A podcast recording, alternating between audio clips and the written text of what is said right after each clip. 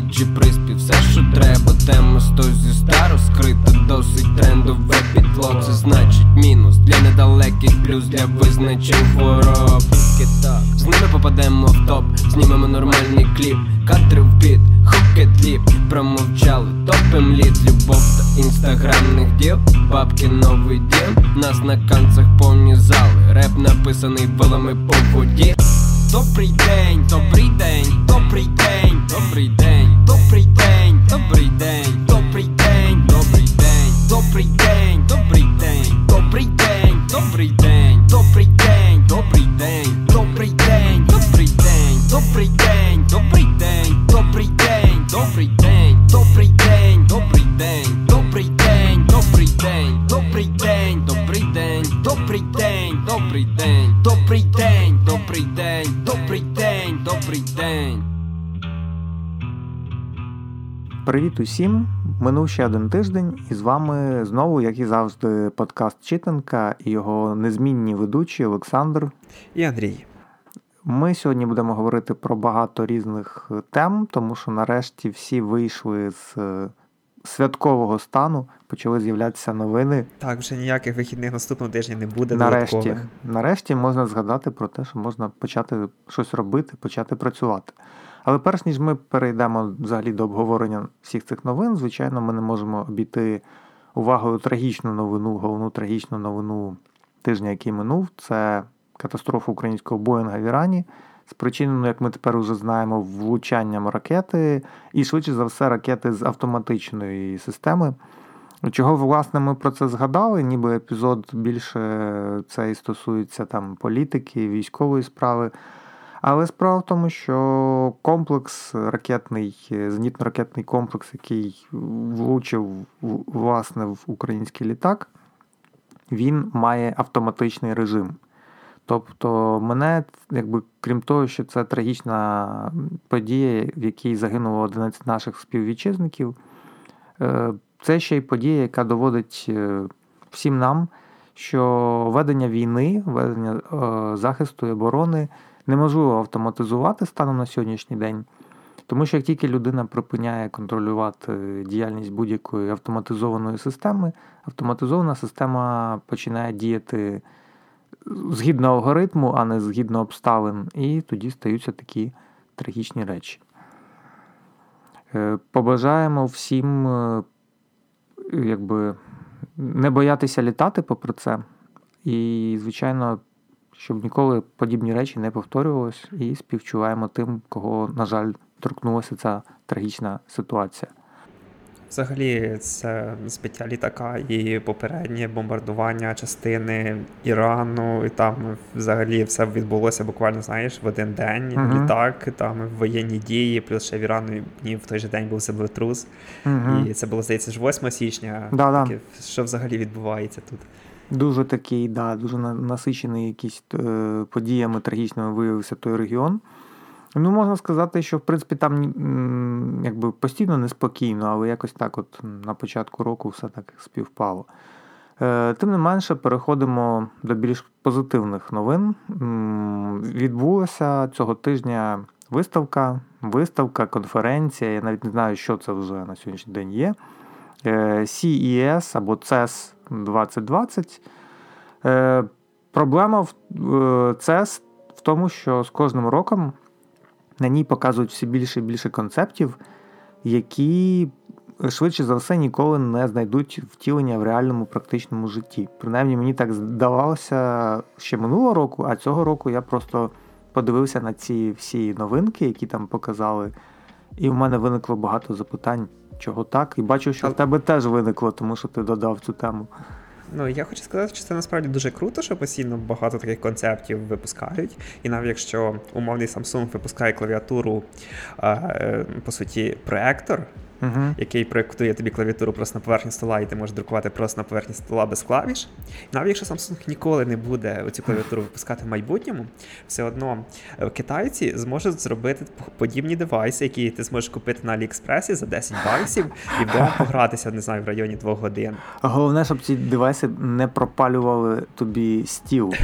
Тому що, в принципі, концепти оцих от якихось там лазерних клавіатур, оптичних клавіатур без фізичних елементів, які там проєктуються то на стіл, то на скло, то на стіну, вони вже були. Я знаю, що навіть є проектор, в якому є елемент інтерфейсу, якби клавіатура і взагалі всі ці подібні речі, вони проєктуються на стіл, і є сітка інфрачервоних променів, ти робиш якісь певні дії, значить, на цьому зображенні, яке ти бачиш у себе на столі, і воно відповідним чином реагує в інтерфейсі Windows 10. Але знаєш, навіть як ти кажеш, що воно може пропалювати, ну, залишати сліди на столі, це навіть дуже класно, через те, що ти спочатку просто по столі, а далі в тебе з'являться одразу буковки, умовно кажучи, на столі, і тобі буде ще простіше друкувати. Не треба буде вгадувати. Ну, це така, знаєш, просто дивлячись на те, як Samsung дуже гучно представляли наш всіма обговорюваний Fold, а потім виявилось, що якби він не працює так, як мав би працювати, то виявилося, ну якби концепт був класний, продукт не дуже. Головне, щоб не виявилось так само і цього разу. Ну, тут може бути всяке, звичайно, тут. Трошечки трендів, значить, по-перше, ну, якби всі показали 8K телевізори, в зв'язку з чим у мене питання, для кого вони? Тому що, по-перше, вони коштують шалені гроші, навіть ті моделі, про які сказали, що вони підуть в серію. По-друге, вони показують контент у розділовій здатності 8К, контент якого не існує. Слухай, а шалена вартість, це в районі так 3-4 тисяч доларів? Ні, більше, там більше було. Там щось 5-10, да, щось таке. Ну, взагалі, знаєш, мені здається, з 8К зараз точно така сама історія, як була з 4К десь 5-6 років назад. Так, там всі казали, що Full HD наше все, і тут у нас є кілька семплів, які зняті в 4К. Так само зараз є семпли, є спеціально підготовлені демо-відео, які вже можна дивитися і показувати друзям, дивіться, тут яка чіткість, тут цю пташечку, в неї пір'я можна розгледіти на телевізорі, наприклад, навіть якщо вона дуже далеко летить. Думаю, це просто технології розвиваються так, як вони і повинні, і через, не знаю, 20-22 це вже буде середні телевізори, на яких навіть буде якийсь контент. Мені там, так здається. Там був інстаграм-телевізор. Тобто телевізор, який, коли ти повертаєш, дивишся сторіс і повертаєш смартфон, телевізор повертається в вертикальне положення. І ти можеш з смартфона транслювати відоси на телевізор. Це дуже цікавий концепт і класна річ, яка тобі не потрібна просто. Да, ну, тобто це так, як, знаєш, от є цей холодильник в LG, де ти можеш постукати по екрану на дверцях холодильника і побачити, що всередині холодильника. Ну, типу, ти бачиш схему, які є там продукти, які ти перед тим, як покласти в холодильник, маєш відсканувати, щоб воно показувало ці продукти на екрані на дверцятах холодильника, які можна просто відчинити. І цей холодильник коштує там щось 2К баксів, тобто, ну, якби ти розумієш, що це взагалі не варіант за 2К холодильник для того, щоб в ньому був великий кольоровий екран, який показує, що всередині холодильника. Ну, я можу уявити людину, якій це дійсно потрібно, ну, яка дуже сильно фанатіє від всяких гаджетів, яка має купу друзів, які фанатіють від таких самих гаджетів, і яка має купу взагалі дуже багато грошей. Да, просто багато грошей. І такі чуваки, дивіться, в мене тут холодильник, який може відображати всі продукти, які там. Або це 8К телевізор, або ще щось. Sony для чогось придумало машину і показало її. Але сказали, по-моєму, що в серію вона не піде. Тобто, от подивіться, ми зробили машину, ви можете на неї подивитися. Не факт, що ми будемо її випускати. А це ж вони і не планують в серію подаватися, скоріше всього, оскільки Sony, вона виробляє комплектуючі для різних автовиробників. І це такий концепт-кар показати, чуваки, дивіться, як ми можемо робити, давайте закупайте нас оці конкретні деталі, ці конкретні компоненти. І це абсолютно така дема штука. Ну так, тобто це така фіча, якби дивно, що Apple ще не зробила свою машину, враховуючи, що в них є Apple Car, ну якби ця система для інтеграції. І знаєш, в автомобілі Sony там всі ключові компоненти, які двигун, трансмісія, там колеса, більшість з них це виробництво якоїсь іншої компанії, а всю електронну начинку або компоненти електронної начинки розробляла сама Sony. Це не повністю все від Sony. Ну так. Да.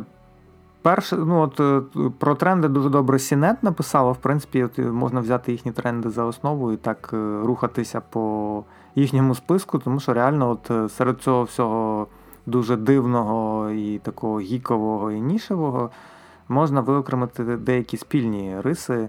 Ну, по-перше, показали штучну свинину. Так, мені, до речі, дуже подобається, як в CNET назвали Impossible Pork. Знаєш, неможлива свинина. Як тоді часто раніше говорили про цей неможливий варп-двигун, то вони так само. Ну так, неможлива свинина. Справа в тому, що компанія, яка представила штучну свинину, і бургер зі штучною свининою, це компанія називається Impossible Foods. Минулого року вони теж щось показували.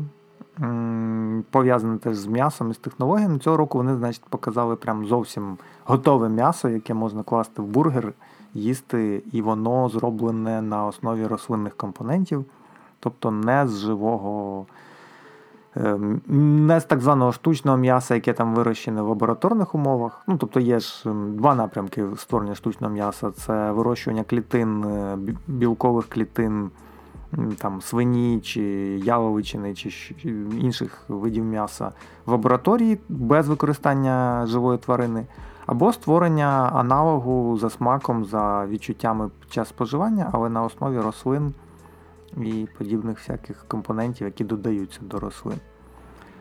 Це насправді дуже класна річ, тому що вегани зможуть їсти бургер так само. І з іншого боку, це, знову ж таки, розвиток технологій в сфері харчування, а це завжди дуже круто.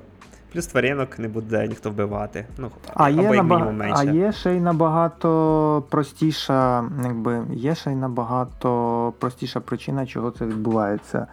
Ця причина називається споживання тої самої свинини, тому що в Азії проживає на сьогоднішній день понад 4 мільярда людей.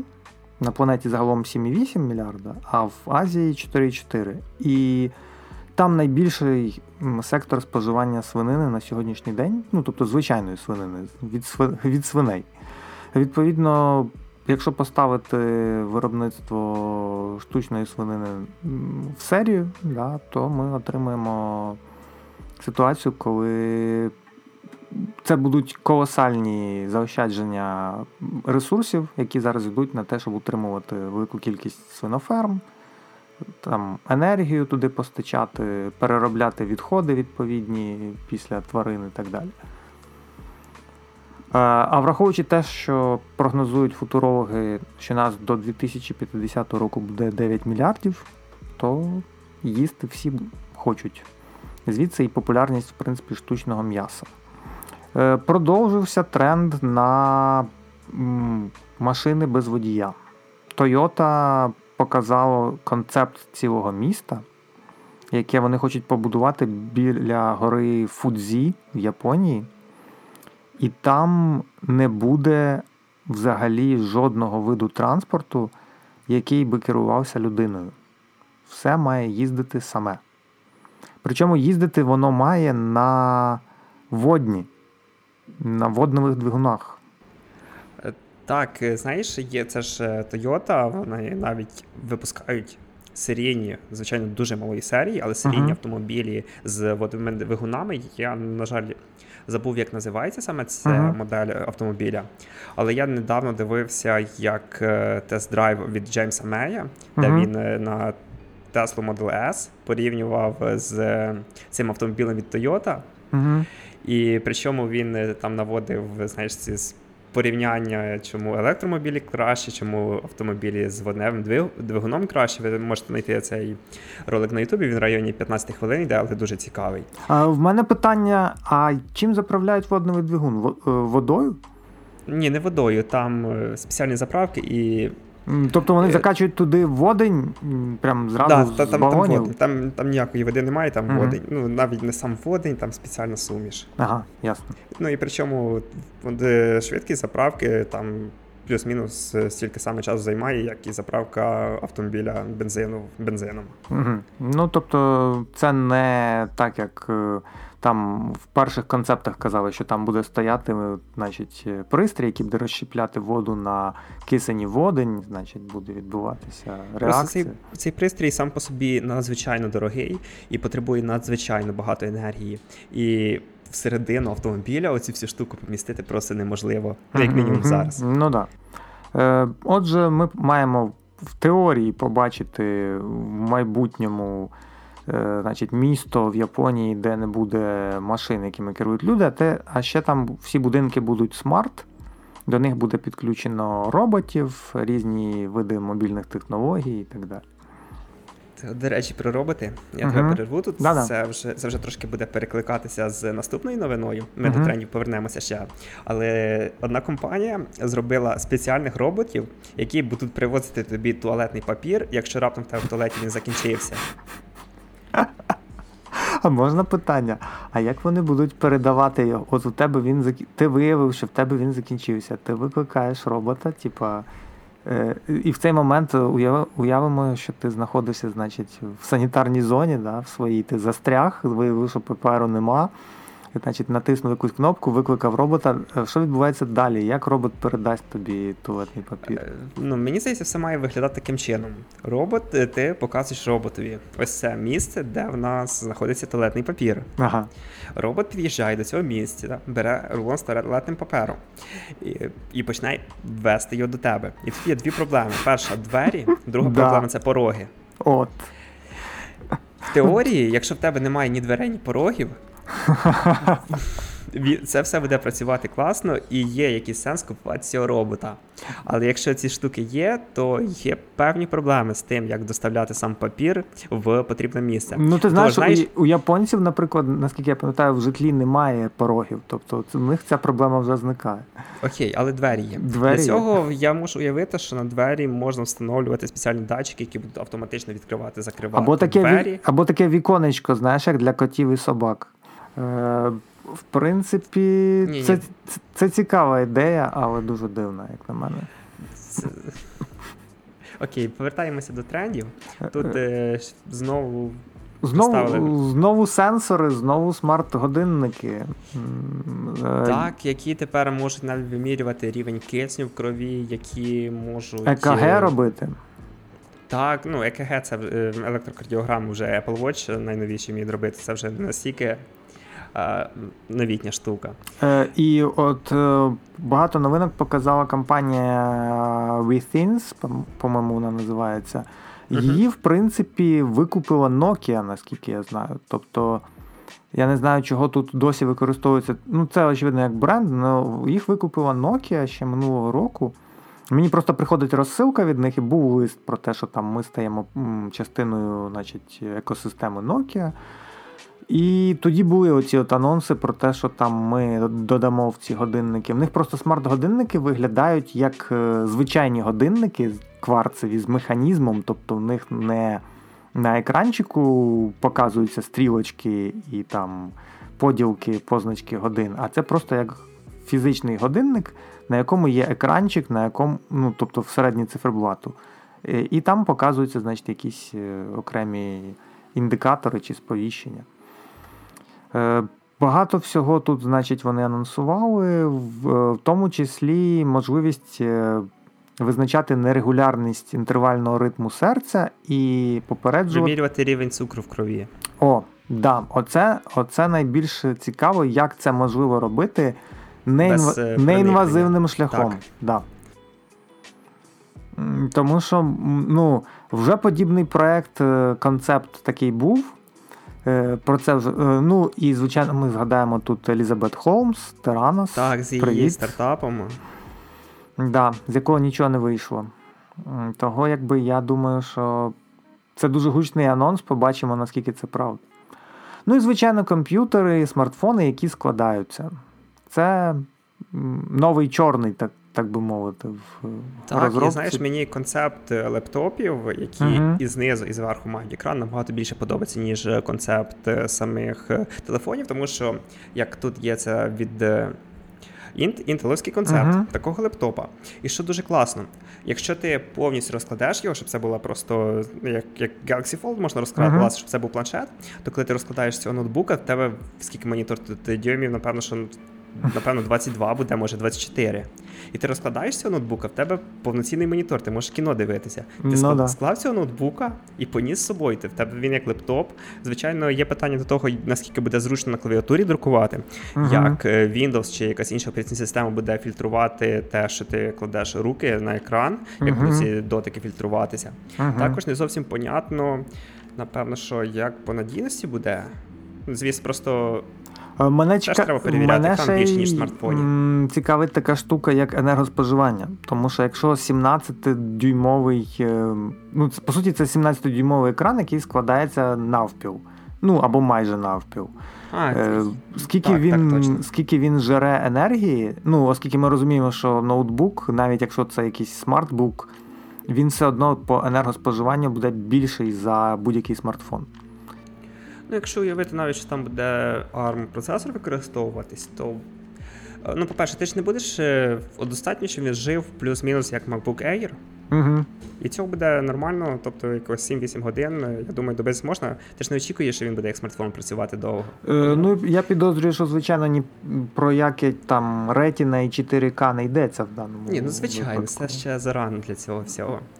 Як тренд, це цікаво. Побачимо, наскільки це втілиться в серійне виробництво. І, звісно, нам тут показували ще всякі види інтерфейсів, сенсорів і різні способи взаємодіяти з ними. Тобто, якщо раніше всі говорили, що там все перейде на голосове управління, голосові асистенти, ми не будемо взагалі використовувати там текст, дотики і подібні всякі речі, то тепер ми бачимо, що навіть для взаємодії з сенсорами все одно потрібно використовувати руки, і нічого не змінилося. Жести, руки, торкання нікуди не подінуться, судячи з тих концептів, які були показані.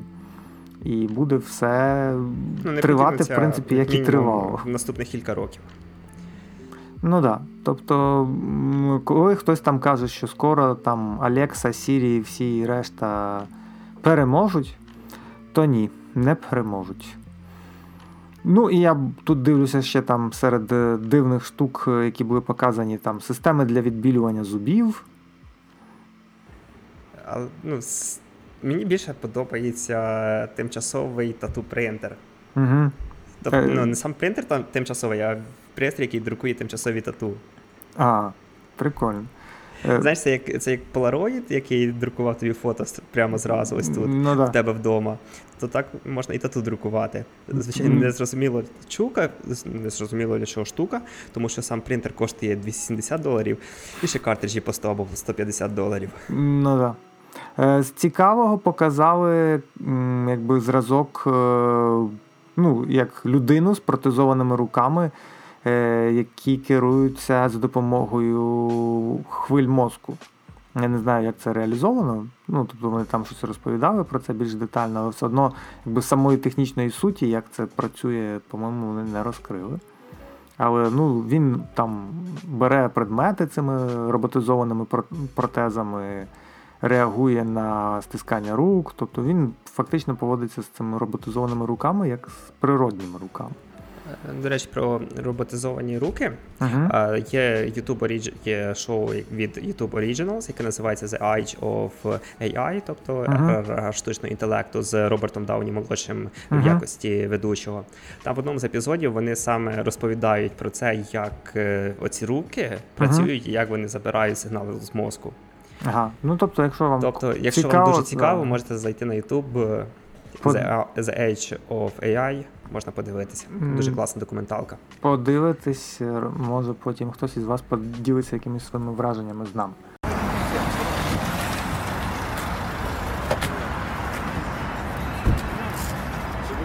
Добрий вечір. Чим це ви займаєтесь? Знімаємо. Маски що знімають, ви ж журналісти. На шеп спочатку взяли і вимастили фарбу. Скажи, це так класно, з чорної музики нама полетять білі цятки. На шеп спочатку взяли і вимастили фарбу. Потипаючим правду голодним пожив, усі іншим побільше би фарту. Не фартануло, ну і пом. Живемо між двох епох. Ну здох і здох, ніби за двох. Білий злитий до зірок. Голодний білий реп Старбакс. Він тупо скрізь, наче Старбакс. Старт дав, фальстарт. Ідем далі доріг Масар. Реп як джентонік пустив тут арому. Дерева, хвойно, гол. Я про ту новорічну красу, яку охрестили ви йолкою. На великій повітряній кулі летим повітряним змієм. Житуха висить на нитці, та порвать її не зуміє. Міцно стоїм на двох ногах, через підошви плавим асфальт. Плаває між вежі з піска, залпи повітря ра-та-та-та-та. На події реакція, як у мангуста, ріки, тіки, таві. Білі горили, тільки вперед, тільки так і вали.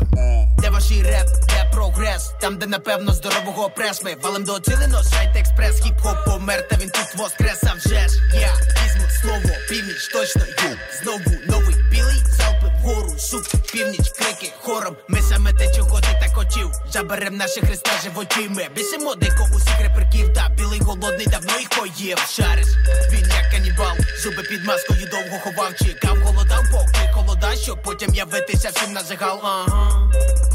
Тім, знову ці лисі на одному біті. М'ясо, кров, як ти хотів. Чистий хіп-хоп без зайвих понтів.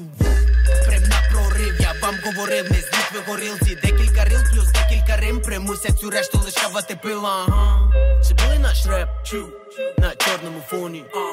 Примушу потіти вас, як ствол біля скроні. Долоні угору, салют усім нашим. Це північ ти шариш, диви які б... Ми знову тут, саме ті, хто тобі приніс те, що ти так хотів. Білий звук, з темряви, від білих горил, для білих голів. Для своїх типів, плеїв чи авто. Лови те, що ми готували вже давно. Білий реп, який ти поставиш на повтор. Це музон, що тебе підірве по-любому, пау-пау. Ти знов проїв, голодний білий забрав 500. Чуєш, ми досі у ділі, пацан. Повільне чили, сина, борода, подратам, передам цей білий став. Який може викликати шок. Не курив, про що йдеться, братан. Це про реп, а не твій порошок. Очі під капішон, ну а що нам? Без шороху напустимо дим. Доки емці зашились по норам. Прокачаємо пару голів. Руки під стелю, коли ми стелим. Ці блідолизі вже в твоїй оселі. Зробимо бам, навіть десь у постелі. На сайт, де не граунд, північні підземні. Із країв темних пройшов цей реп. Босим протоптав не 1 кілометр. Нагалімий понт має імунітет. Римами на волі є, як кулемет. Доки навколо бріє. Кожен новий трек. Лише про тачки, біксі і баксі. Всіх таких на десерт. Схавають ці блідолиці, горили зубасті. Пивоничиться білий реп. 176 це білий реп. Знову ці лисі білий реп. Води комісі білий реп. Шмотки на секі білий реп. Правда у треках білий реп. Так і живем тут білий реп. Завжди голодний білий реп. Пивоничиться білий реп. 176 це білий реп. Знову ці лисі білий реп. Води комісі білий реп. Шмотки на секах білий реп. Правда у треках білий реп. Так і живем тут білий реп. Завжди голодний білий реп.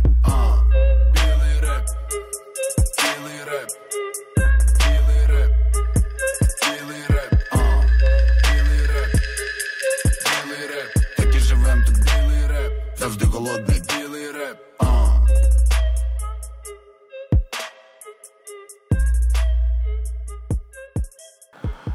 Переходимо до того, що ніяк не закінчаться підсумки попереднього року і десятиліття.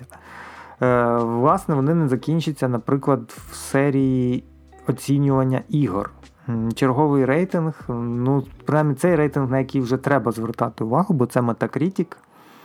І розкажи, що у нас. Я скажу те, що до рейтингу Metacritic треба досить обережно відноситися. Тому що Metacritic – це ж агрегатор рецензій. Є видання, які, в тому числі інтернет-видання або друковані журнали, які ставлять оцінки від 1 до 10. Є, які ставлять від 1 до 5. Є, які ставлять зірочки. І також вони можуть ставити 2,5 зірочки. Є такі рецензії, де автор взагалі не ставить ніякої оцінки, просто каже, ну, стається так, то нічого, в принципі, можна грати. І в цих випадках спеціально обучені люди, які адмінять Metacritic, вони повинні визначити в 10-бальній, наприклад, або в 100-бальній шкалі, скільки автор мав на увазі балів.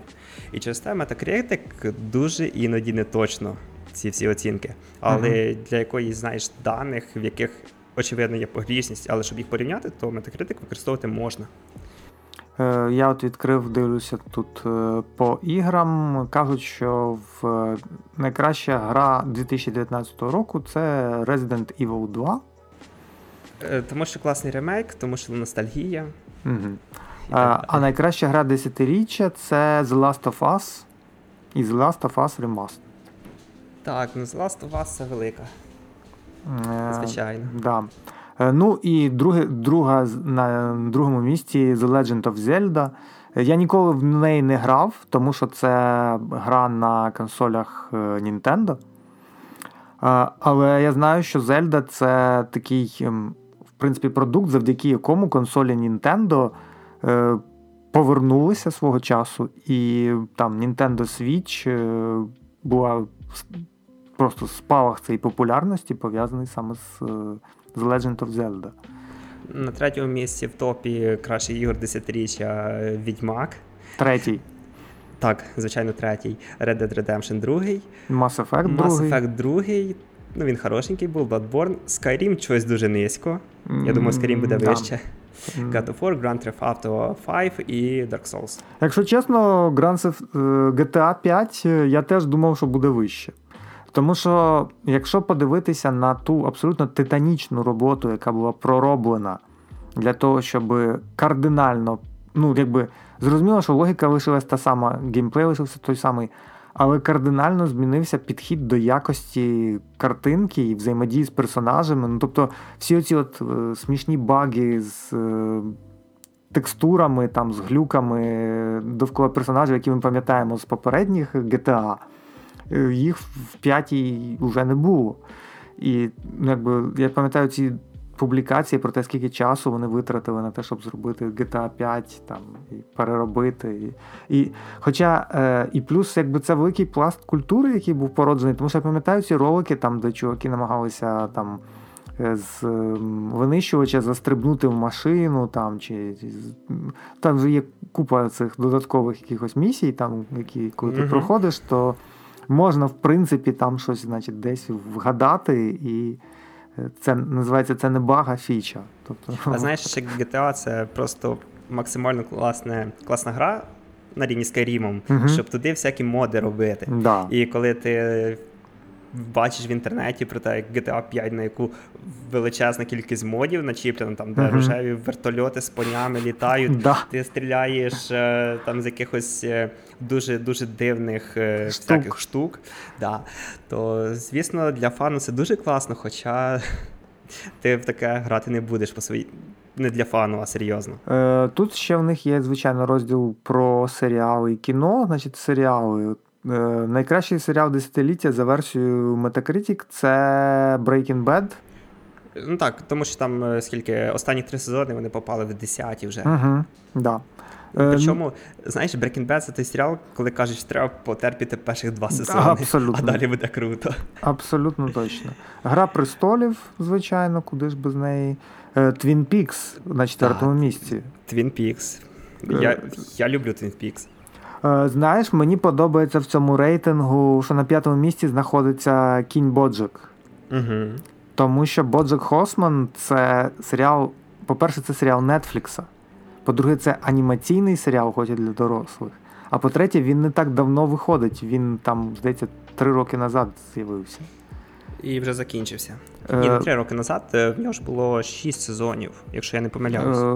Так, десь щось таке. Насправді, оце новий сезон вийшов, я ніяк його не додивлюся. Кажуть, що він дуже хороший.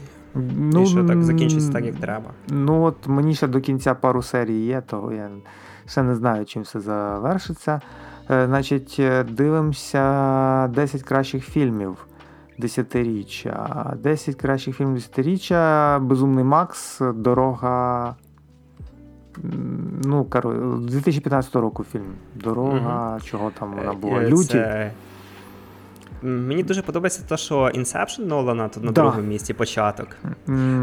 Соціальна мережа на третьому, це теж непогано. Це. Так, Фінчера Гравітація мені не сподобався. Я не знаю, чи він на четвертому місці. Хоча графоній класний, але... Я би Blade Runner 2049 поставив вище, ніж на п'яте місце, якщо чесно. Знаєш, я так дивлюся цей топ. Єдине, що мені, наприклад, два фільми, які б я б сюди не виніс, це Moonlight, там, де історія про... про двох чоловіків, які люблять друг друга один одного не через гомофобію, а часто мені здається, що це фільм в деяких місцях не дуже сильний просто. Він не настільки сильний, як свого часу був той же самий... Горбата гора? Ні. Мене звуть Харві Мілк, я прийшов вас завербувати. Харві Мілк. Про першого... Хто він там? В Конгрес він балотувався чи куди? Я не пам'ятаю. Здається, так. Да. І того він не настільки потужний, ні. Але весь інший її топ виглядає дуже круто, і Лоуленд є, і Одержимість Дам'яна Шазела. Дуже класний топ. Так, а за 19-й рік топ-15 найкращих фільмів. От я згоден з їхнім топом, з першими трьома місцями, прямо з усіма трьома. Це дуже дивно. Тому що на «Паразити» я ходив в кіно, в кінотеатр, і я можу сказати, що це фільм, який треба дивитися в кінотеатрі. «Джокер» – це теж фільм, який треба дивитися в кінотеатрі. А от «Ірландець», він недаремно вийшов на Нетфліксі, тому що, по-перше, Скорсезе, очевидно, вирішив на старості, так би мовити, зняти. Він 3,5 години йде. Так. Це тупо таке... весь вечір. Просто я його дивився більше 4 годин. Тому що я такий дивився, ставив на паузу, йшов їсти, потім приходив, знов дивився. Це ти вже, напевно, забув про режисерську версію «Володара перснів», фінал якої 4,5 години йшов. То давно було, розумієш, просто. Але в будь-якому разі... Топ Metacritic. Metacritic виглядає дуже правильно, і в мене взагалі мінімум якісь питань. До речі, на 12 місяці фільм «Сонцестояння», який фільм жахів, але кажуть, що він теж дуже класний, я не дивився. Ти знаєш, «Маяк», от тут є «Маяк» на 8-му місці. Я подивився його. І це яка-то люта жесть. Типу, в мене в кінці фільму було таке питання, чого я 2 години я дивився оце, і якби фінал такий, який ти дивишся і думаєш, господи, тобто оцю всю жестянку ми так би переживали для того, щоб воно кінчилось фактично нічим. Що?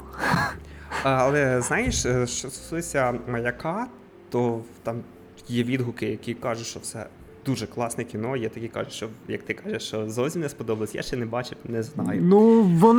Воно класно зроблене, воно таке артхаусне, там, фестивальне, я би сказав. Прям в хорошому сенсі цього слова. Але, воно, я якось зовсім іншого повороту очікував, і для мене це було таке, знаєш, типу, серйозно, не можна було якось довести це до якогось логічного фіналу. Йдемо далі. Ми тут говоримо про, знаєш, стрімінги, кіно, це все. Перейдемо до проблем стрімінгів, які це стаття на The Verge, і де взято коментарі від кількох людей, які займаються тим, що роблять шоу для стрімінгових сервісів, які займаються тим, що працюють в плані маркетингу і на інших посадах. Без вдавання в деталі, то всі ці люди, які якось співпрацюють з стрімінгами, вони визначають кілька проблем, які є. По-перше, це те, що на тому ж Нетфліксові надзвичайно велика кількість контенту. І часто люди, які роблять цей контент, які знімають серіали, вони розуміють, що їх шоу, яке б воно класне було, через алгоритми Нетфлікса люди можуть його не побачити, через те, що алгоритми Нетфлікса будуть їм рекомендувати інші шоу. Це, знаєш, це така сама ситуація, як з Ютубом. Ютуб часто рекомендує ролики, які там, незалежно від того, вони класні чи не класні, а на основі своїх тільки йому зрозумів алгоритмів. І на Ютубі часто буває дуже багато контенту, який дуже класного, але якого ніхто не дивиться. Плюс не забувай, що і на Нетфліксі, і в Ютубі є така історія, чим більше ти дивишся якийсь контент, тим більше тобі пропонують аналогічного контенту. Я робив навіть такий експеримент на Ютубі. Якщо ти починаєш, наприклад, дивитися російський реп, кліпи чи якісь передачі там архівні з радянських часів, все, в тебе вже протягом 5-6 годин з моменту, як ти подивився підряд 5-6 роликів, починає тупо всі рекомендації завалювати цим. І потім так, тобі треба перезавантажувати якби логіку, тобто починати інтенсивно дивитися якісь інші речі, які там більш релевантні для тебе, щоб в тебе рекомендації оновилися. Я ж кілька місяців назад розказував ту історію, як я вирішив Алєгрову послухати «Привіт, Андрій». Ага, да-да-да. І як тоді я дізлайкав інтенсивно треки Пугачова і Кіркорова, Ротару там і всіх інших співаків. Так. Того, да, з алгоритмами є ця проблема. І мені здається, що ну, там завжди кажуть, що там є якийсь штучний інтелект, який, значить, використовується для цього. Проблема штучного інтелекту в тому, що він недостатньо швидко перенавчається. Ну, от, умовно кажучи, він все одно потребує людського втручання. Тобто, навіть не тільки з відео ця проблема є. Якщо в Apple Music, наприклад, не лайкати довгий час композиції, які тобі, або не дизлайкати, які тобі пропонують в добірках того, що тобі начебто має сподобатися, то в тебе потім утворюється такий плейліст рекомендованих, який взагалі ніяк з тобою не пов'язаний. Просто система, орієнтуючись на твій вік, геолокацію і там останні 5-6 прослуханих альбомів, починає пропонувати тобі щось, що, як вона думає, має тобі сподобатись. То ця проблема є не тільки для відео, вона і для аудіо є також. І крім того, я там бачив ще якусь новину про те, що скаржаться, значить, про і стрімінгові сервіси, і кінотеатри, онлайн-кінотеатри, про те, що велика кількість грошей не дійшла до них через те, що користувачі діляться паролями. Тобто з одного аккаунту сидять, наприклад, там сім'ї, чи друзі, чи, не знаю, якісь там колеги, знайомі. Але, знаєш, ділитися паролями, саме якщо це не сімейний аккаунт, а ти кидаєш комусь логіні паролі, це, по-перше, дуже небезпечна штука. Ти маєш ти людині на 100% довіряти. А по-друге, ділитися кимось свій аккаунт просто неправильно через те, що людина може всю твою історію переглядів, всі твої, знаєш, персональні штуки позбивати. І, наприклад, якщо виходить новий сезон на Netflix і Stranger Things, людина може побачити, подивитися 7 серій, а ти можеш подивитися тільки 3 серії. І ти такий, заходиш на Netflix, блін, на які серії я зупинився? І все, так. Да. Да, бо так само змінювати там статуси переглядів, тобто ділитися логінами, паролями не треба. Ну, але я думаю, що українцям це не дуже загрожує, тому що в нас, як завжди, всі ті самі проблеми, що були й до Нового року. Європейський Союз назвав Україну однією з найбільших країн-порушниць прав інтелектуальної власності. І мені здається, я отакі новини мінімум 10 років читаю кожного року. Кожні півроку, я би навіть. Так, обов'язково, знаєш, постійно ці всякі дослідження, які показують, що в нас все погано, був XUA, який 12-го року закрили, ж правильно? Мені здається, що ну, там перші проблеми в нього почалися ще в 11-му році, а в 12-му, коли там вже якби все розгорілося, то тоді закрили. Да. Але, знаєш, тоді був XUA, це, знаєш, якийсь був такий приводом для гордості багатьох українців через те, що ми зробили, ну, тобто українці зробили сервіс, який дуже-дуже сильно популярний. Він, здається, деякі періоди був навіть по трафіку більш, ніж рутрекер. Плюс, на якому можна було фільми онлайн дивитися. Просто нажимаєш на плей і ти дивишся. І дивився, так. Да. Це було до появи, до того, як, наприклад, з'явився Popcorn Time. Є такий сервіс, який дозволяє дивитися фільми з торрентів, не завантажуючи самі торренти. То от в ті часи, років 7 тому, це було дуже так прогресивно. Ну, нас обходить Китай за рівнем піратства. Ну, хоча Китай – це сам по собі закритий ринок, і як вони це все вимірюються, не досить зрозуміло. Тому що там в Китай правовласник не може просто так прийти і сказати, що ви порушуєте мою інтелектуальну власність. В Китай не може навіть Google прийти, тому що його там немає. Так. Ютуба і решти сервісів. Ну і плюс в нашій категорії також якби наші сусіди по антирейтингу це Індія, Індонезія, Росія і Туреччина. Туреччина, так. А мені, знаєш, дуже в коментарях навіть всі сподобалось, що хтось писав, що ми дуже сильно стурбовані тим, наскільки Єврокомісія стурбована рівним піратством в Україні. Дуже стурбовані, так, справді. Ми супер стурбовані просто. Але знаєш, тут просто в нас є проблема з піратством, і кожного разу майже будь-хто, кому не ліні, будь-який телеканал або просто якась група чуваків, вони запускають ще один український стрімінг, який має стати номер один стрімінгом в Україні, але який ніколи не вистрілює. Але яким користуються півтори каліки, і потім виявляється, що якби нема контенту на цьому стрімінгу, нема нічого там не відбувається, нема авторського контенту, який створює сам майданчик, сама компанія. І це все закінчується тим, що нічого немає. Є мегаго, який там, в якого є відповідна доля ринку, але коли ти починаєш ним користуватися, ти розумієш, що багато контенту немає. Багато контенту немає українського звуку або українських субтитрів. І ти такий, мегаго класно, але все-таки не стільки комфортно. Так само, як є ж ці...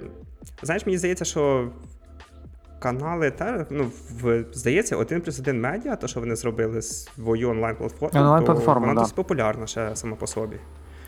Вона зараз вона ще буде популярна за рахунок того, що закодували супутниковий сигнал. Ну, не закодували ще, але закодують з 20 січня, якщо я не помиляюсь.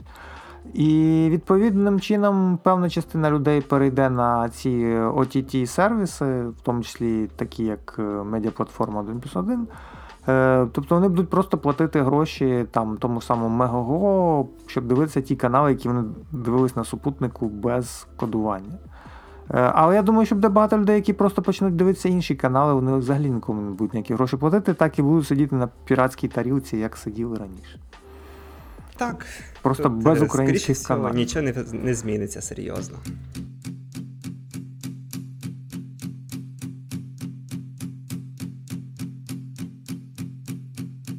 У маршрутці я їхав, щасником і перегаровані дихав, і дивився на людей у маршрутці.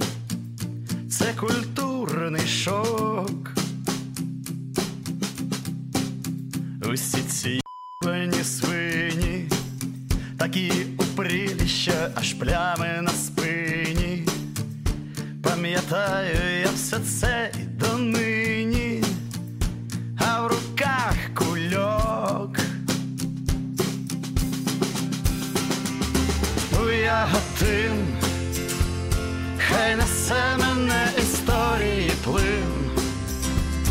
Доберуся я до Яготина, де живе вона. Вонючі жлоби спричиняють тебе стільки журби.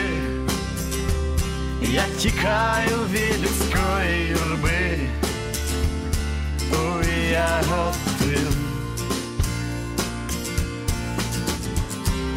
Маршрутка прямує, нею серце наше шофер керує, а у тому серці люто вирує почуттів кульок.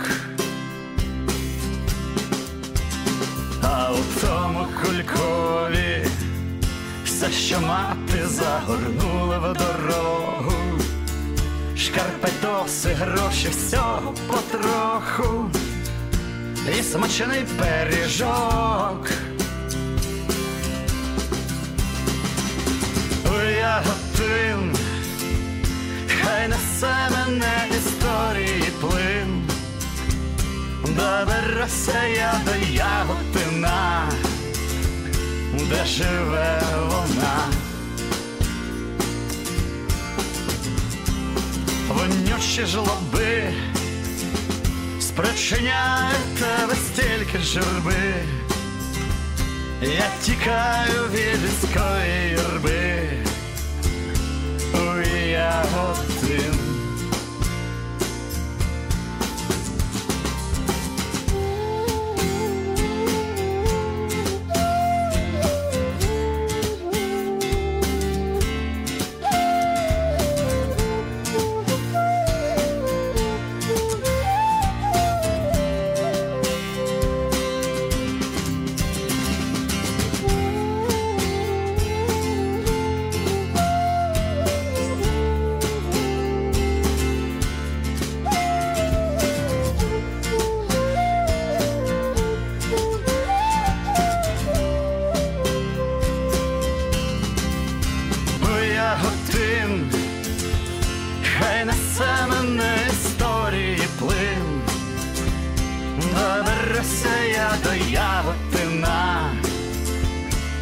Живе вона вонючі жлоби, спричиняє тебе стільки журби. Я тікаю від людської рби, ой, я один.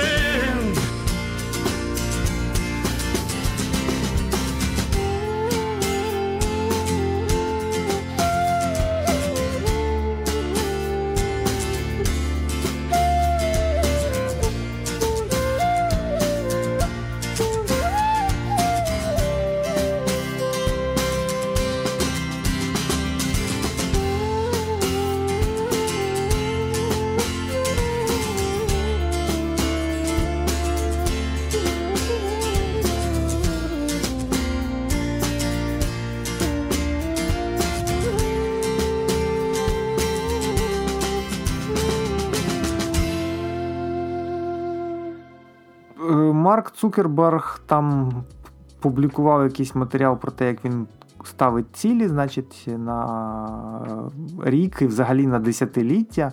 Але не знаю, як там в нього з особистими цілями, але, очевидно, для його компанії настала пора кардинальних змін, тому що почали викатувати новий дизайн Фейсбука. І це... Я, звичайно, нічого стверджувати не берусь, але тобі нічого не нагадує оцей дизайн Фейсбука новий? ВКонтактік? Ні, Твіттер. Твіттер? А, да, Твіттер, точно.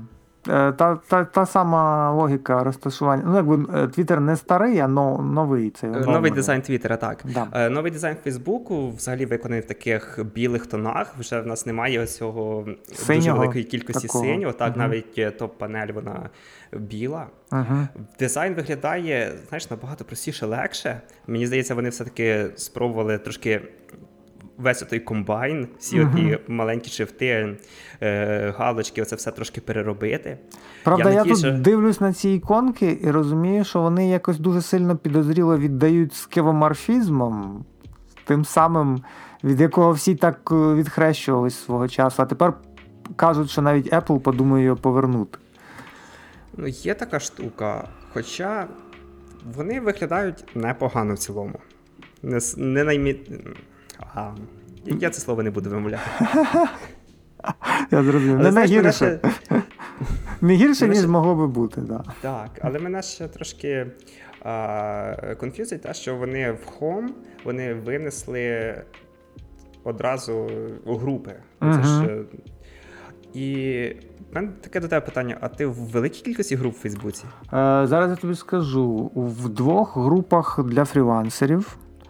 В одній групі для продажників, ну, для менеджерів з продажу. В групі «Птахи України».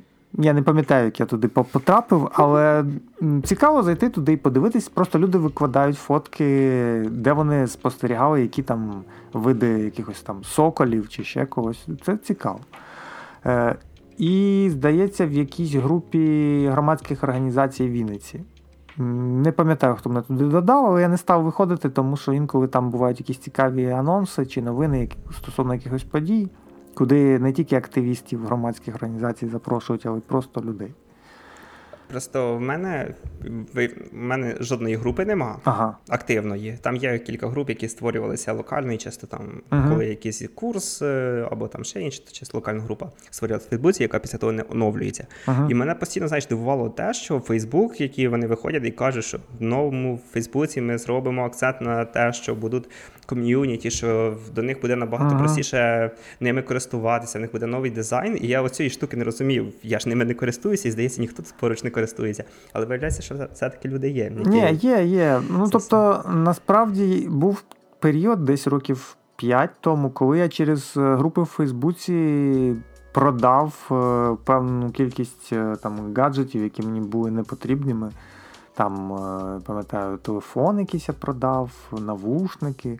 Тобто, в принципі, ці ком'юніті є. Я знаю, що є навіть ріелторські групи, там, де люди розміщують оголошення про пошук квартири чи про пошук мешканців там свою квартиру, якщо не квартиру здають. Тобто, це просто, якби, скажімо так, мені здається, що тим, що вони акцентують на групах, вони трошечки намагаються залізти на поле такого сервісу, який у нас невідомий, але за кордоном є дуже популярним, особливо в Штатах, це Craigslist.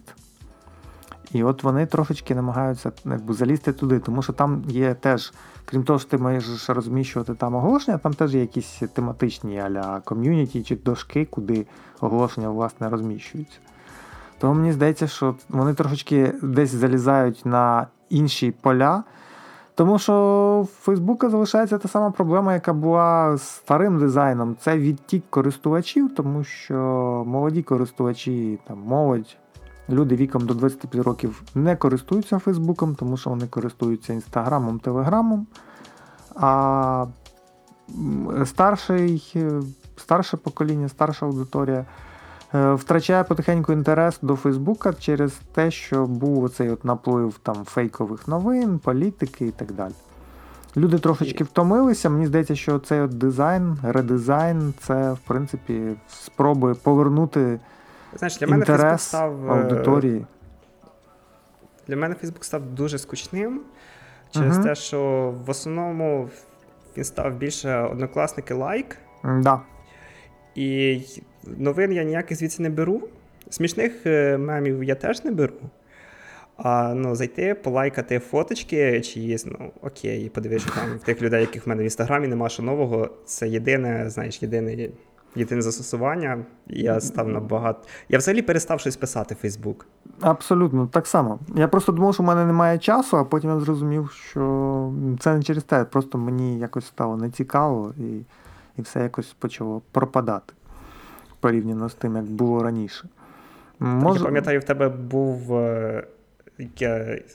Ти писав 365 днів про...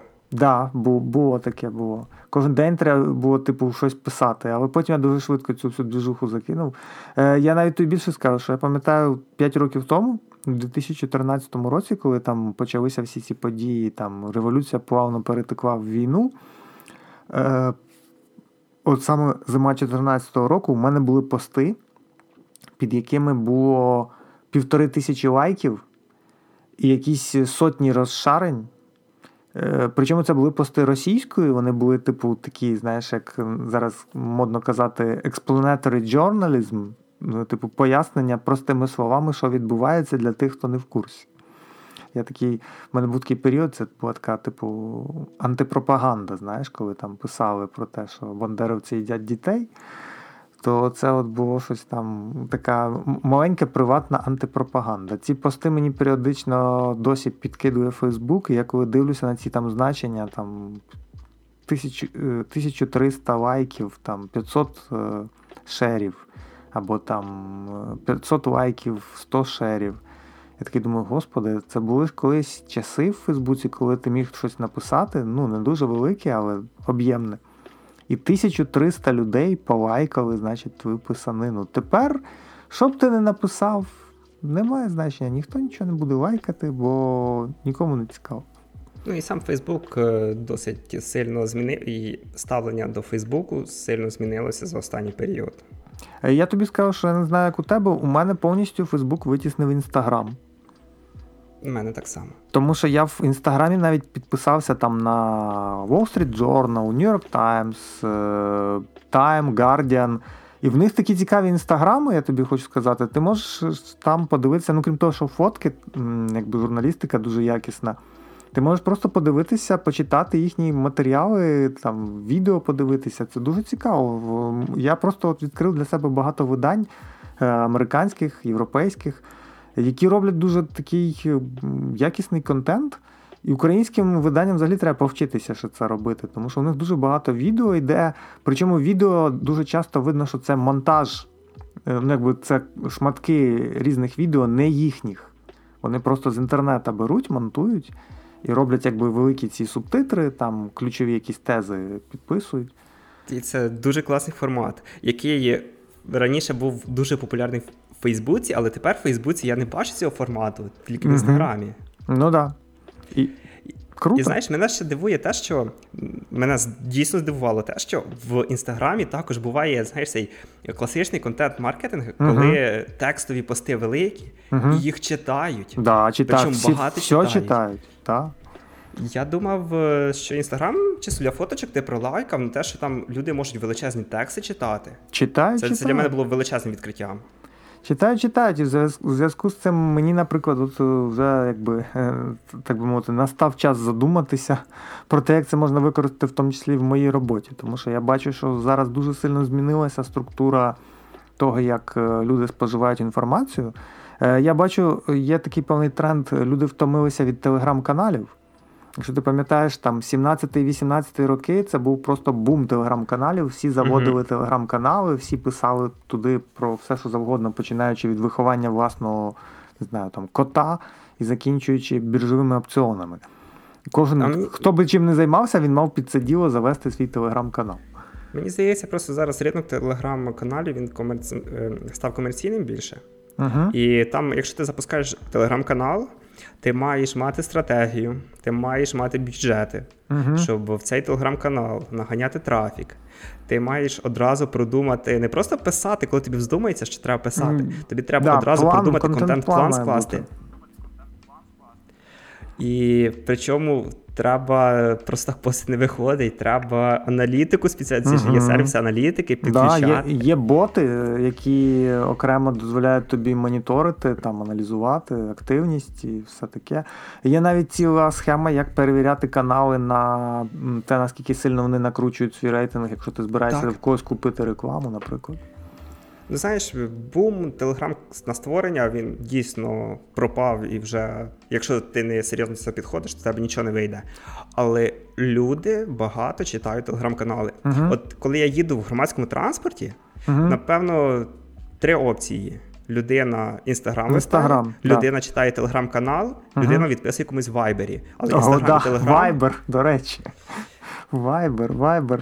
Я от дивуюся, в мене Viber є, але ти розумієш, що от в Viber мені ніхто, крім 3-4 людей, за останні років 5, мені, напевно, людини 3 тільки писало в Viber. І то двоє по роботі.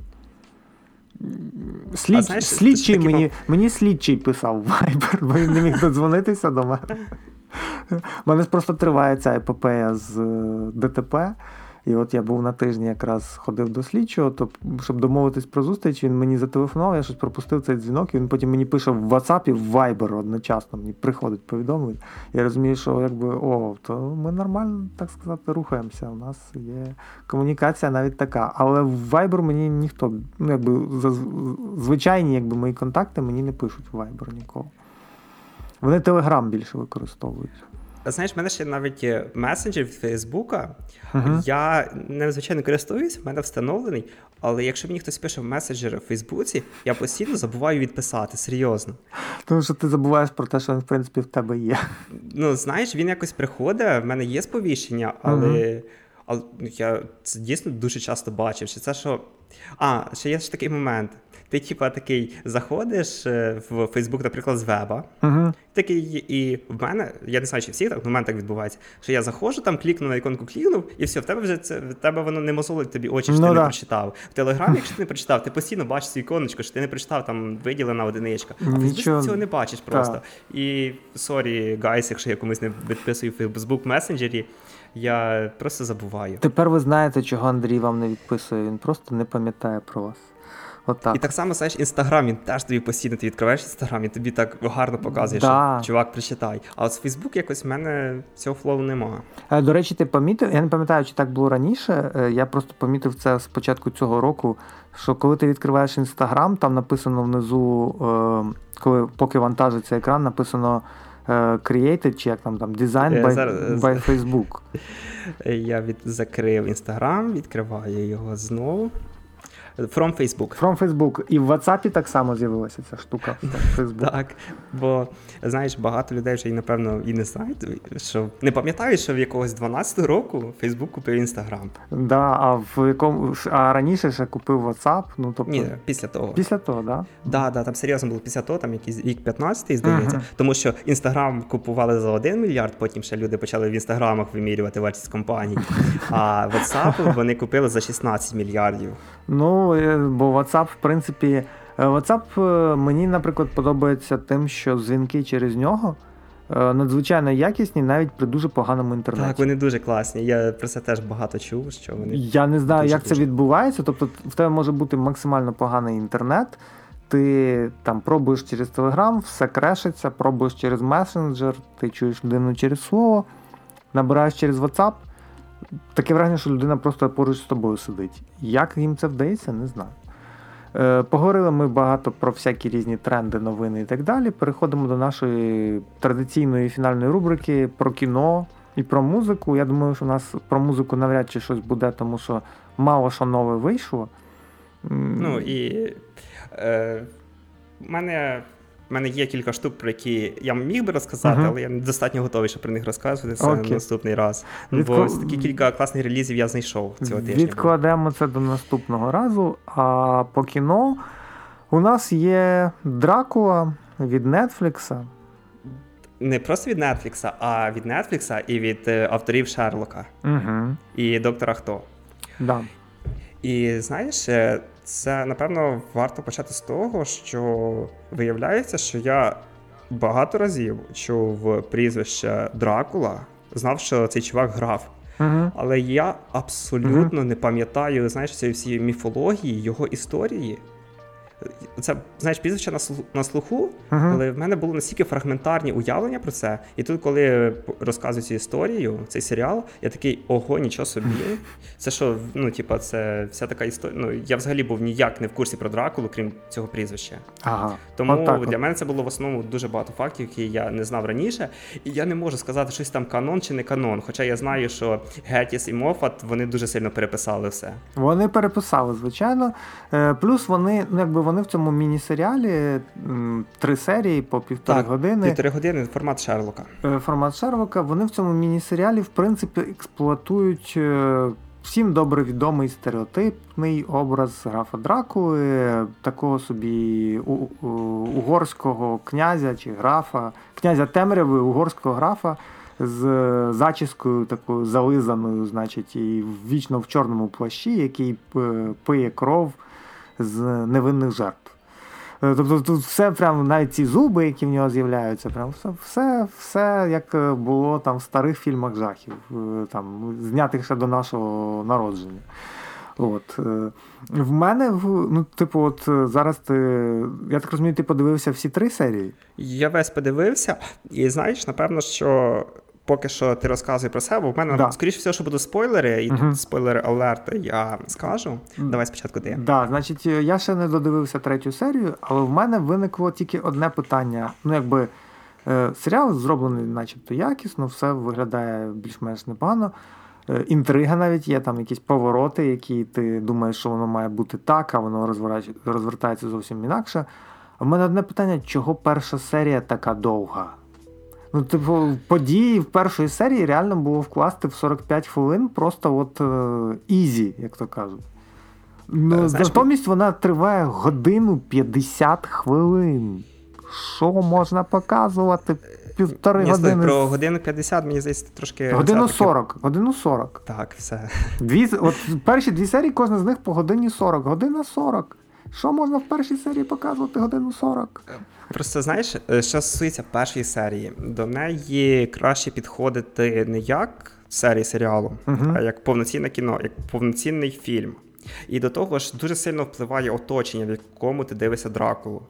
Якщо ти дивишся Дракулу в фоні, причому ти щось інше робиш, то я зараз говорю саме про першу серію, то воно може тобі статися трошки, знаєш, сильно затягнутим або трошки не так сприйнятися, як треба. Коли ти дивишся сам в темноті ввечері, то оця атмосфера, яка особливо перших, не знаю, 40 хвилин, доки монашки не появляються там, та сцена, монастирі, там класний саспенс. Ну, саспенс є, да. Там класно зроблений замок, ці декорації, і тобі реально місцями може бути страшно. Вони там трошки довго по ньому ходять. Класна. Вони трошки довго по ньому ходять. Мені от, якщо чесно, я дивився, типу, я вирішив, що я ж буду дивитися, типу, на що не буду. Ну, темряву я не організовував, я дивився там при торшері ввімкненому, але я просто такий дивлюся, думаю, ну скільки можна ходити по цьому замку, господи, та вже перейдіть до якоїсь там... Ну, тобто, зрозуміло, що далі буде щось відбуватися, то хай воно вже почне... Там реально, типу, якщо скласти докупи всі ті моменти, коли вони йдуть по сходах вверх або спускаються вниз, то вийде ще окремих хвилин 20 добрих набереться по всій серії, якщо пройтися. Але мене оцей момент, він не... Мені він навпаки сподобався. Тут більше як, знаєш, справа, ну, ну, може, підходу або смаку, але я смаку, не впевнений, 100%. І перша серія, оскільки вона гарно починалася, і там з твістами закінчувалась, і вона, якщо розглядати першу серію окремо, то це дуже класний епізод серіалу. Не дуже класний, ну, такий, ти дивишся. Ну, нормальний, да, нормальний. Ти впізнаєш почерк Моффата і Геттіса з їхніми фірменними твістами, і ти розумієш, що, ну, Шерлок вони плюс-мінус так само писали. І перша серія відбувається чисто в замку Дракули. Це вже будуть спойлери. Відбувається в замку Дракули, і це така дуже класична історія про Дракулу, ну, які вони і бувають. Другу серію, і друга серія слабша, ніж перша, переносять на корабель, який пливе до Англії. І от в другій серії, через те, що це в нас переносять з інших декорацій, абсолютно більша частина саспенсу пропадає. Тобі перестає бути страшно. І, знаєш, отой твіст з монашкою – єдина класна штука другої серії. Ну, можливо, там ще щось знайдеться, але мені запам'яталась тільки вона. Так, згоден. А все інше було, знаєш, так досить спокійно, причому місцями дуже скучно. А третя серія, мені здається, оскільки ти не бачив третю серію, ти приготувався, що буде важко дивитись. Буде важко дивитись. Отой твіст, що на початку третьої серії. Ну, це я побачив, що він там, де він, типу, виходить, він виходить. Оце класний твіст, і ти такий розумієш, да, ці самі чуваки, що Шерлока робили, я люблю. Але як вони протіряли весь цей твіст далі в третій серії, це просто жах. Ну, там додивлятися її важко, дуже важко. Окей. По фільмах я от дивлюся, я ж теж щось дивився, крім цього. Я зараз погортаю і знайду. Ой, слухай, мені так просто зручно. Я такий заходжу на кінопаб, тут все так гарно каталогізовано, що я бачив. Я просто останнім часом тільки Нетфліксом користуюся. Того. Значить, я почав дивитися Years and Years, але оскільки я ще на початку другої серії, то нічого не можу сказати. Перша мені, в принципі... мене горить від першої серії Years and Years, тому що... Ну, це такий маленький спойлер, хто раптом ще не бачив, то, в принципі, можна... Біженці з України виглядають як араби і мешканці Африки. Ну, таке допущення. Ну, типу, британці, BBC знімає серіал художній, теж на 3 серії. Нема що взагалі, типу, ні о чому. Чого біженці з України – це араби? Чого? Мені здається, зроблено спеціально для того, щоб якийсь стандартний образ біженця, якщо для стандарт середньостатистичного британця, біженець, араб, який трошки темнішого відтінку шкіри, і, ну, про Україну британці також чули, там якась війна, там ще щось, і, ну, такий збірний образ. Мене просто настільки почало горіти, коли там, типу, цей твіст про те, що там наплив біженців з України, показують цих чуваків, вони сидять, і це тупо суцільні араби. Я такий, що це? Так. Ти знаєш, мені нагадало, як це там «Червона спека», чи який це там фільм з Шварценеггером, там, де всі ходили в шапках з написом «КГБ» прямо на шапці. Це от КГБ в 2019 році. Але є хороший серіал, який я подивився, Unbelievable, Немислими. Це, мені здається, теж серіал Нетфлікса, саме власний, тобто не просто який на Нетфліксі вийшов, а який вони самі зробили.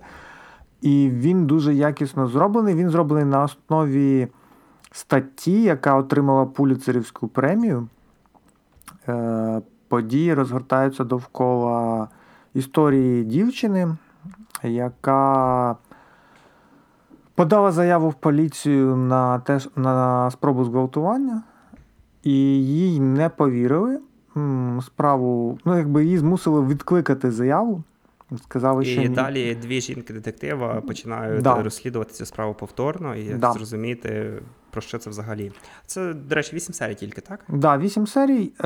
Добре зняти. Є твіст всередині теж, який, після якого стає очевидним, як будуть розгортатися події далі, але цей твіст достатньо добре пророблений. Тобто, в принципі, якщо ви любите детективи, можна дивитися. Дуже добре зроблено. Боджека Хорсмана я теж додивляюся. Все як завжди у Боджека, тут все окей.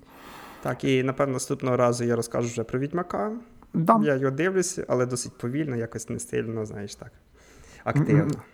Не настільки швидко, як можна було би, да. Я тут ще пробував дивитися якісь різні інші серіали, так по одній серії смикнув, поки що не виділив для себе жоден. Я навіть Панішера спробував дивитися, я тобі так скажу. Але щось якось він мені... Ти з самого початку Панішера спробував дивитися? Так, да, так. Да. Я думаю, серіал вже... Мені здається, він вже просто постарів. Він все ще лишається класним, так, але, знаєш, перший сезон Панішера я подивився, а другий я навіть не починав. І вийшов другий же ж сезон і нові епізоди в серіалі «Ю» про цього одержимого чувака, який, значить, хто ще не бачив, там історія ґрунтується ніби на... коханні, але потім десь середини першого сезону ти розумієш, що це ніяке не кохання, а манія, і що взагалі чувак він вбиває просто всіх людей, які заважають йому досягнути жінку, з якою він хоче бути. І так, там... Я чув теж багато, не тільки від тебе про цей серіал. Знаєш, повороти... Да, там є такі повороти. От в другому сезоні, в принципі, перший сезон закінчується таким досить несподіваним фіналом, і з нього ж починається другий, теж той самий підхід застосований, що і в Шерлоку, що і в цьому самому, в Дракулі. Але важко поки що сказати, тому що я подивився поки тільки першу серію. Там поки що відбуваються всі події, з якими продовжуються ті події, з якими завершився перший сезон. Перший сезон треба дивитися обов'язково, а от стосовно другого ще не знаю.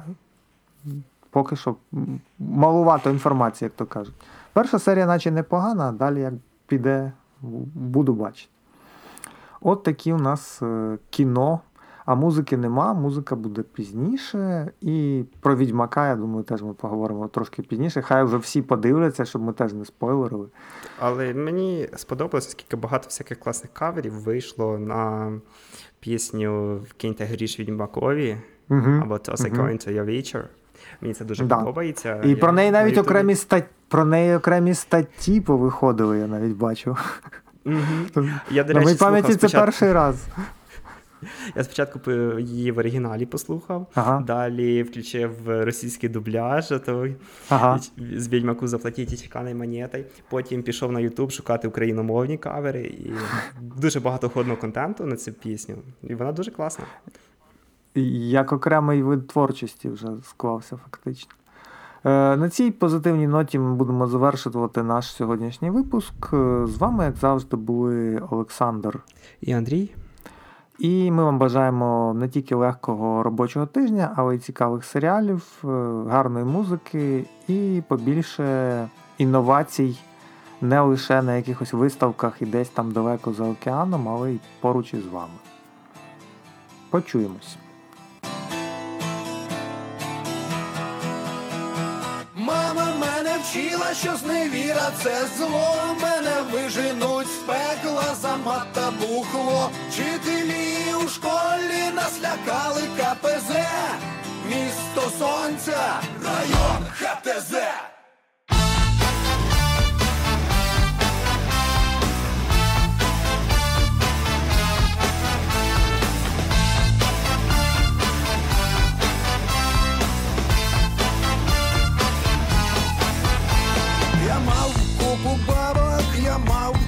Справ, але мій складний характер мені все зіпсував. Побонув на паску неробочий банкомат.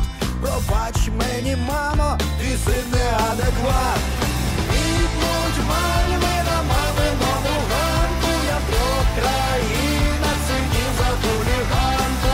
Ідуть мальви на маминому ганку. Я в трьох країнах сидів за хуліганку.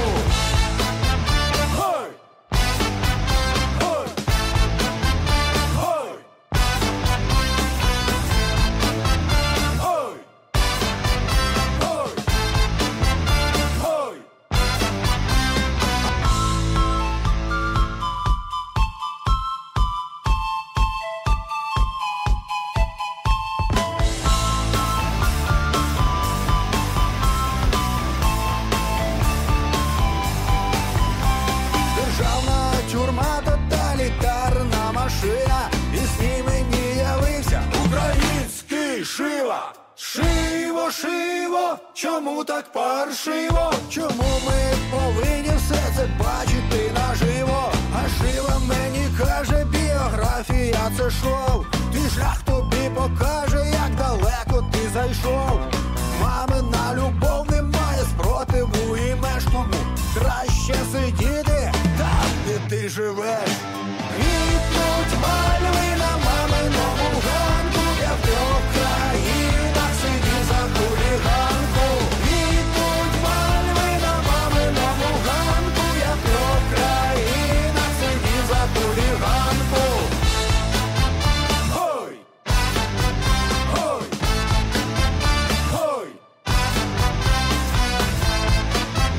Ой! Ой! Ой! Ой! Квітнуть мальви на маминому ганку. Я в трьох країнах сидів за хуліганку. Квітнуть мальви на маминому ганку. Я в трьох країнах сидів за хуліганку.